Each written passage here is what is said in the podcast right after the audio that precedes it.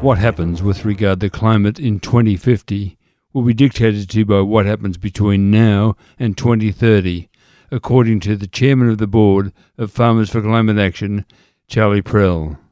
The group released a media statement on April 26 farmers deserve certainty on net zero target. And Charlie, the chairman of the board, as I said earlier, was kind enough to have a chat with Climate Conversations about that document. First, we'll have some formalities, then we'll listen to our chat with Charlie.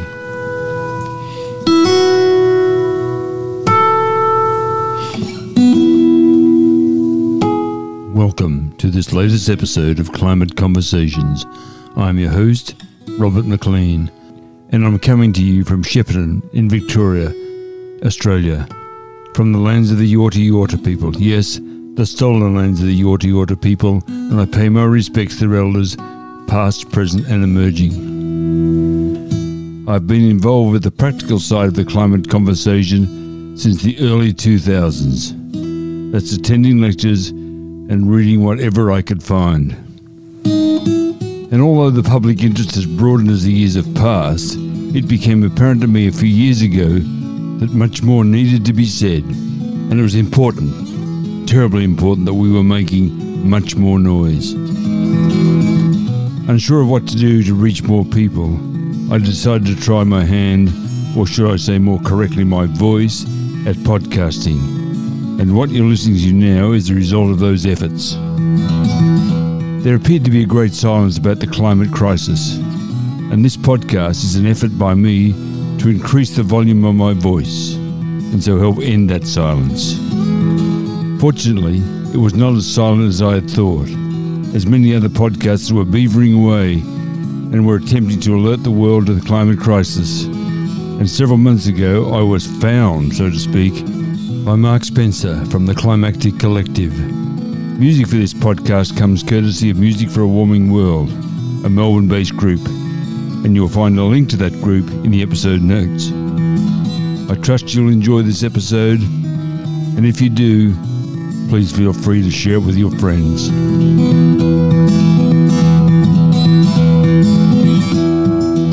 Charlie, a sheep farmer from Crookwell, about an hour north of Canberra on the New South Wales tablelands, has been a guest on Climate Conversations earlier as he hosts a wind farm on his property.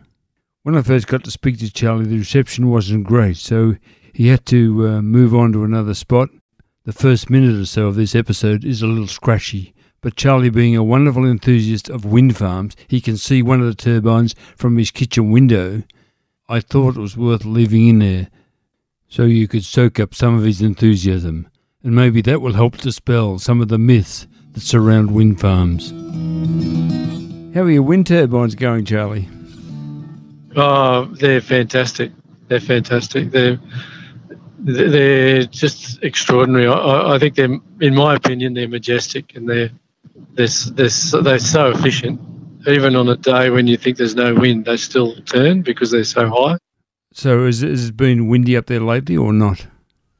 Yeah, it's it's just been constantly windy actually for oh well pretty much ever. But it's the winds. It's one of the forecasts for climate change that the wind's going to get more consistent and stronger because the weather systems are so disparate and the like winds just air moving from a low pressure to a a high pressure to a low pressure. So, did you have any trouble with the fires up that way, Charlie? No, not where we are. It's been it, it's since the fires. So, when was that? January, December 2019, yeah, January yeah. 2020. Um, when it started raining, which put out the fires and uh, ended the drought in early 2020, just before the pandemic yeah. hit. It hasn't stopped raining where where I live. Really? It's been the wettest. We've got 120 years of rainfall records, mm. and it's been the wettest two years in a row in all of that time. Oh, really? Gee. Yeah, by by some margin. So. But you're in hilly country yeah. there, so flooding wouldn't be a problem yeah. necessarily, would it? Um, no, it's we don't get um, you know broad floods, yeah. but we get we get um, uh, the ground gets really, really wet, Yeah. and it is as it is now. It's boggy and and yeah, it's really hard to get around. We haven't been able to drive a vehicle around our farm for probably Oh, two really? years now. Yep, and uh, in addition to that, there's there's a, a substantial amount of damage to infrastructure across rivers, and um, yeah, it's just it's endless. It's ongoing, and it's And this um, is all more evidence of climate change, isn't it? Which is really hard to convince people about. I think people are starting to wake up to it, um, even politically, and and I think it's actually the the next drought when it happens, very intense, and, and I don't know when we're going to head into that drought, but when when we do, it's going to be yeah, it's going to be intense, and God knows it, it's going to be bigger than anything we've had Yeah, before. yeah. It's all a bit alarming, isn't it? That people seem, don't seem to treat it seriously at all. But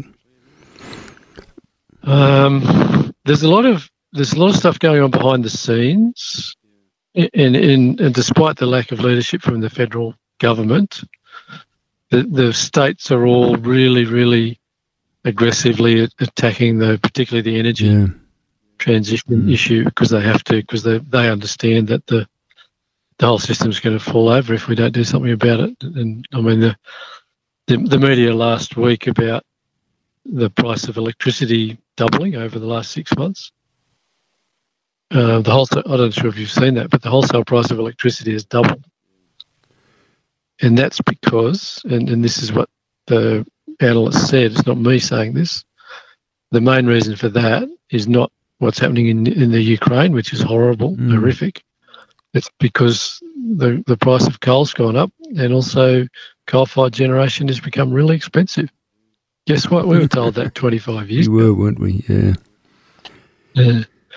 So, so the the states, particularly, it's really good that New South Wales are so aggressive, and, and it's not just the Liberal Party and the coalition in New South Wales. It's it's not just bipartisan; it's multi-partisan.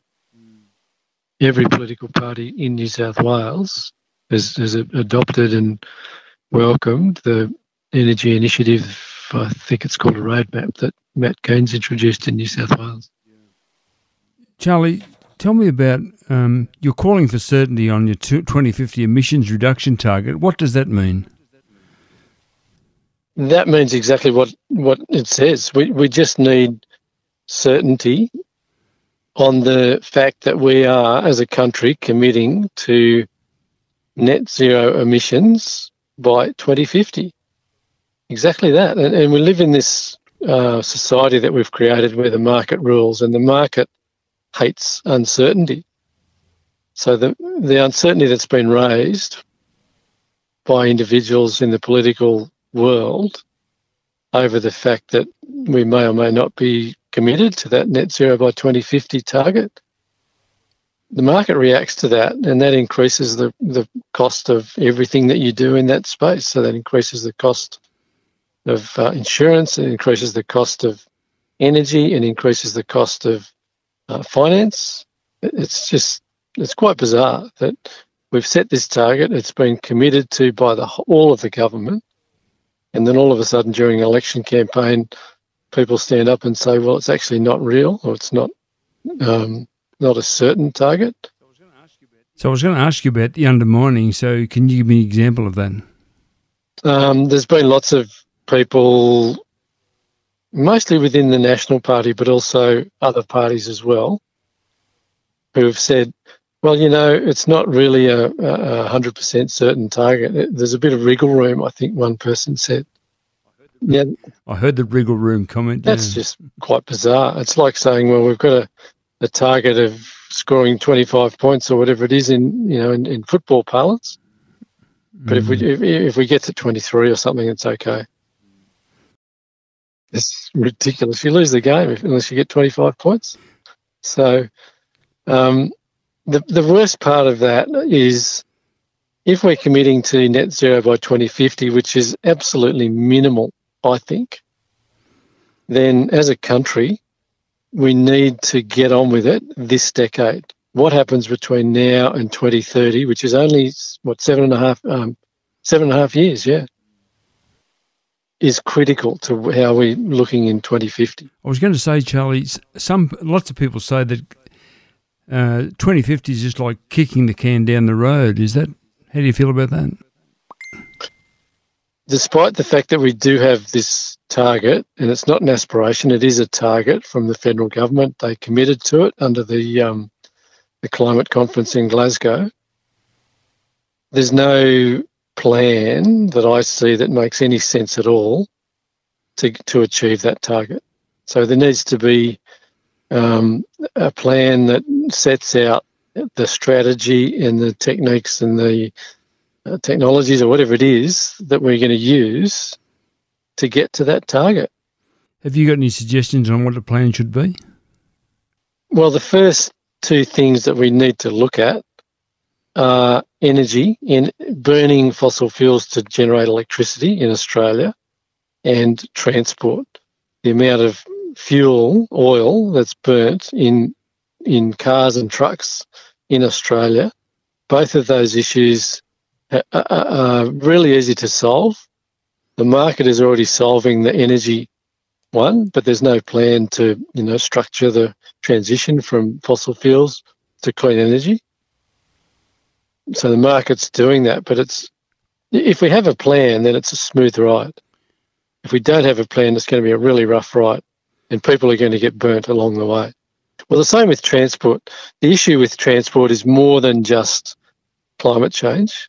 It's about energy security. And we saw the price of fuel go through the roof, go well over $2 a litre. I think it was $2.20 a litre or something. That was due to the insecurity of the fuel supply systems that we have in this country because that was sparked by the war in the Ukraine, the horrible war in the Ukraine. So what should the what should the farmers be doing about this, Charlie? Farmers are already doing lots about it as in individually, and we're as Farmers for Climate Action, we're helping people along that path. They're uh, changing their farming systems. They're looking at putting in solar pumping systems, for instance, or solar electrical systems on their farms, rather than using um, grid electricity, electricity from the grid and they're also looking at and being paid now under a, a trial for biodiversity, creating really good biodiversity outcomes on their farms, but also um, for, for, storing carbon on their farms in trees and grass on their farms. There was some controversy about that just recently, wasn't it, about storing carbon on their farms? There was a lot of controversy about that. So, what went wrong there, Charlie? Um, according to the to uh, Andrew Macintosh, it was from the ANU who highlighted the um, uh, the, the, the, lack of um, surety in our carbon markets. According to him, it's all a bit of a scam. Now, that's just not good enough. We need to know how in how how much integrity is in our carbon trading markets. Um, with, with, with urgency, not some urgency, with a lot of urgency.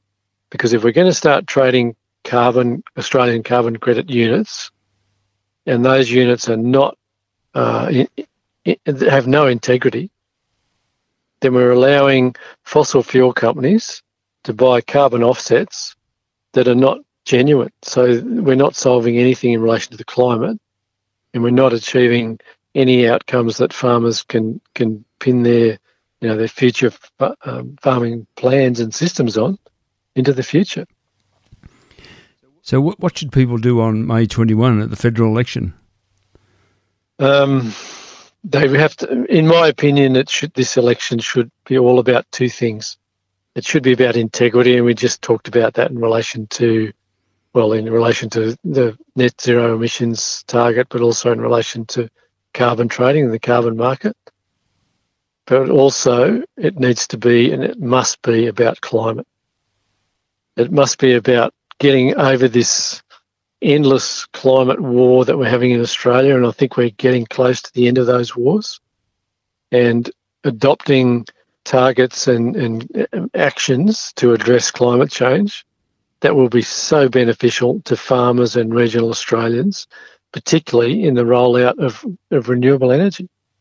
So I'm not going to tell people who they should vote for, but they need to understand that this vote, this election is critical, not just to the future of farming and um, the Australian democratic system, but probably to the to the planet as a whole. If we can lead uh, Asia in exporting coal and gas, which we do now, we also uh, uh, we, we, we have a, a massive opportunity to lead Asia in generating clean energy, renewable energy, zero emissions energy, and exporting that energy to Asia, either as hydrogen, as ammonia, or in an undersea cable. And there's projects that are, there's people that are lining up to invest their own personal money, not taxpayers' money, their own private money, in that initiative. People like Andrew Forrest, people like Mike Cannon Brookes, and lots of others. And those people are not wealthy by chance. They're wealthy because they're smart business people. So we need to follow their lead. It's real. It's it's just a shame that we're not creating an environment that would encourage more people to become involved in this massive opportunity that Australia is being presented with on a plate. Are candidates in the forthcoming election listening to what you guys are saying? Um, parties and politicians across the board are listening uh, to us. In fact, some of them are reaching out to us to Farmers for Climate Action to to get some guidance or um, get our opinion on climate policy, on energy policy, on how we should be um, managing farms, on, on you know on the carbon trading policy. That's not just the, conservative politicians or the Labor politicians, politicians of all stripes, Labor, Greens, um, National Party, Liberal Party, probably with the exception of One Nation, but that's okay. Mm. Everyone's entitled to their opinion. Um, if if their opinion's based on fact, I have no problem with a difference of opinion. But if their opinion is based on a myth or a lie, then I have a real problem with that. What would you like to see as an outcome to the election? Um, a massive increase in the public trust of, of politicians in Australia. And however that happens, I, I, don't care how that happens. But the disillusionment and the disaffected comments that I hear from everyday Australians who I wouldn't have thought would even question the political system, pretty much every day I hear people saying, I'm, I'm over this. I'm, I'm not sure what I'm going to do, but I don't like the system that we're currently involved with. What's ahead for Farmers for Climate Action? Well, we're, we're on a really rapid growth path at the moment, Robert, and I think that's a we've gone from 40 odd people five or six years ago to more than 7,000 farmers now that have signed up and are concerned about climate change. And they want to see aggressive action to address the climate challenge this decade, so between now and 2030. Um, we, we're managing that growth. It's really quite challenging as the chair of Farmers for Climate Action, most of our most of my challenges are about managing that growth and making sure that our systems are are in place, which I'm confident they are, to to you know make sure that we grow sustainably, but also to service the, the amount of inquiry we're getting that we spoke about earlier.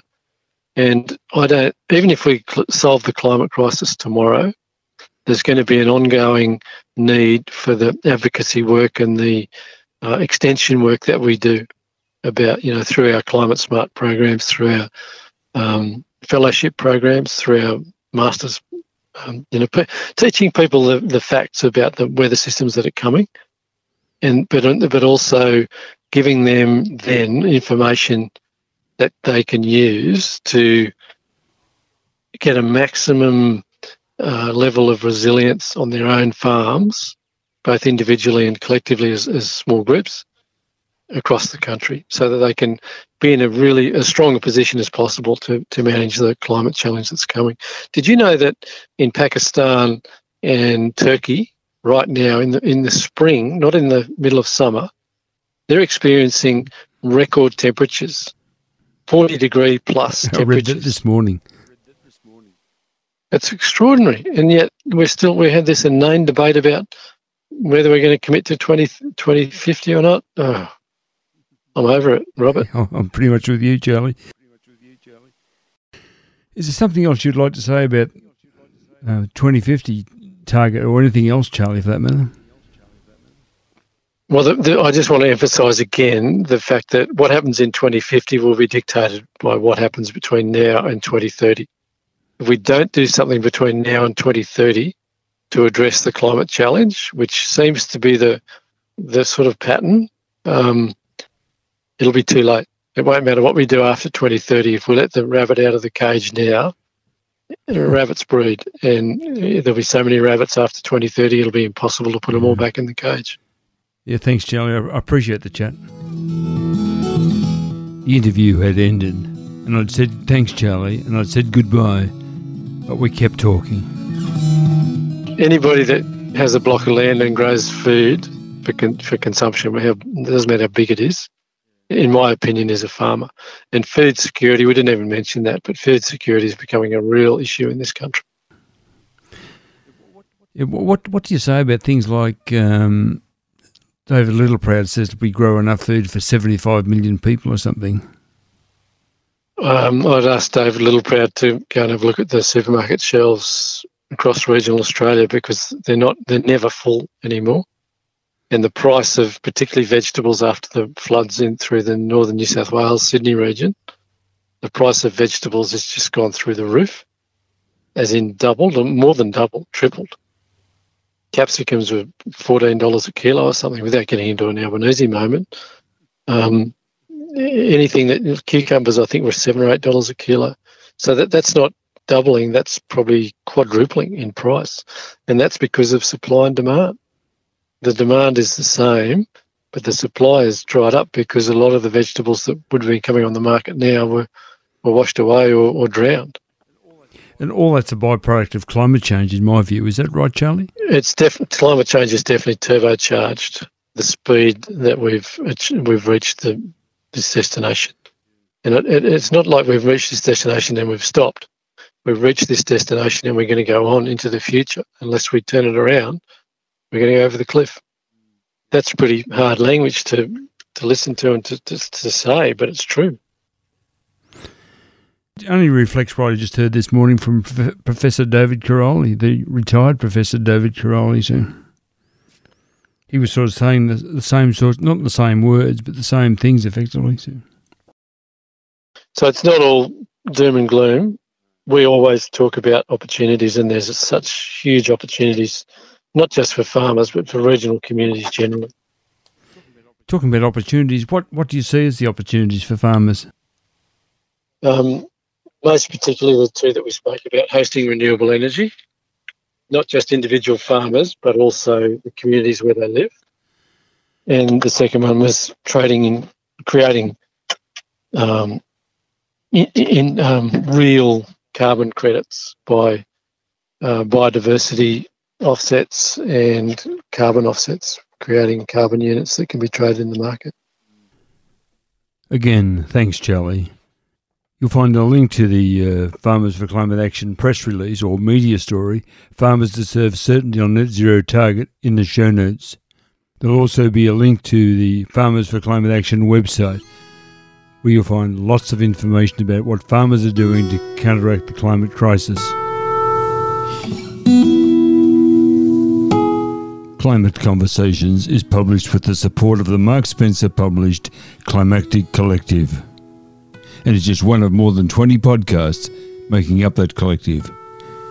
More about the collective and the associated podcasts can be found at climactic.fm. Music for Climate Conversations is from the Melbourne based group Music for a Warming World. You can find a link to that group in the episode notes. Responsibility for climate conversations rests with me, but you could help with the questions, and if there is something specific that needs addressing, but the question is not being asked of whom it should be asked, please make a suggestion and send it to r.mclean, the number 7, at icloud.com. Earlier episodes of Climate Conversation can be found at the Climactic website. Simply search for climactic.fm. Go to the Climate Conversations artwork, click on that, and there you will find all the earlier episodes. Beyond that, in all this climate chaos, remember just a few things. Put your faith in genuine climate science. Also, action is the best antidote to despair, and that, I must add, is one of the drivers of this podcast. And remember, be kind, for everyone you meet is fighting a great battle. That ends this episode of Climate Conversations. Thanks so much for your company, and until we talk again, please take care.